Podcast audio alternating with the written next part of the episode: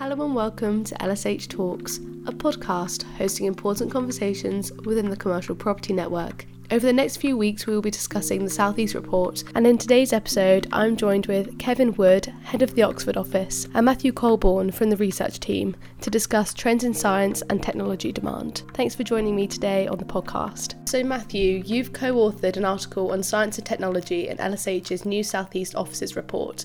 Why the focus on science now? Well, the pandemic has really put the spotlight on the UK's science and technology sectors. The strength of the science expertise in our country has been demonstrated by a number of high profile achievements, such as the development of a vaccine by the University of Oxford and AstraZeneca. The pandemic has been the catalyst for a huge increase in funding in life sciences businesses, and that stimulated occupier and investor demand for science property, particularly hotspots such as Oxford and Cambridge. So, how significant has the rise in the funding been? Okay, well, very. We're in the middle of a life sciences funding boom. The UK Bioindustry Association reported that a record 2.8 billion was raised by UK biotechnology companies last year, and fundraising's only accelerated in the first half of this year. Oxford's been a particular hotspot for fundraising, and Oxford-based businesses such as Oxford Nanopore Immunocore, Immunocore, and Vaccitech have all raised hundreds of millions of pounds in recent months. What does increased life sciences funding mean for the property sector? Well, there's a direct relationship between fundraising and take up. For many science occupiers, it's funding rounds and not lease events that are the key trigger for their property decisions. Each tranche of funding has the potential to generate new space requirements by supporting expanded research programs accelerating company growth.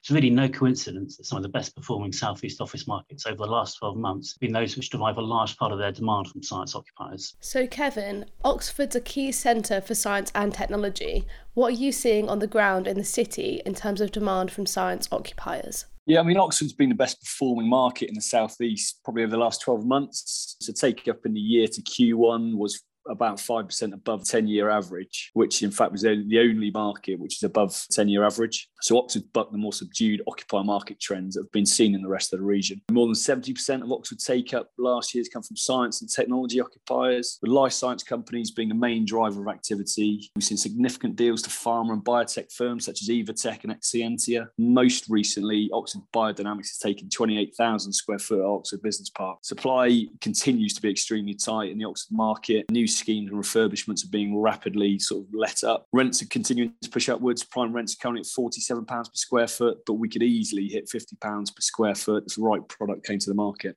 What's needed from landlords in order to meet the strong demand from life sciences occupiers? I mean, flexibility is the key. Each occupier will have its own specific needs for office space and lab space. And space requirements can change rapidly as companies grow, as new rounds of funding and technological advances impact their research programs. So, landlords may offer lab enabled space with base level specifications that tenants can adapt to their own requirements. However, we're also increasingly seeing landlords explore fitted options where space is fitted out as generic CL2 labs, which the tenant can then modify as required. This type of solution is proving particularly attractive for small occupiers with urgent needs for space. In general, the onus on the landlords to offer a range of flexible products can be adapted to a wide variety of specialised occupier needs. So, are investors looking to buy into the life sciences growth story? Absolutely. There's been a wave of science park transactions in Oxford and Cambridge recently, with international and UK institutional investors being active. Just this year, overseas buyers such as Brockton Everlast, Kadans Science Partner, and Oxford Property Group have all made science park acquisitions. Yeah, I mean, competition for life science assets has been intense, and that's put downward pressure on yields. In Oxford, Kadans bought the Sherard building recently on Oxford Science Park for a price that reflected a yield of just 3.63%. The strength of demand and pricing underlines that investors are confident that science and technology will be a key growth area for the property market in the post pandemic era.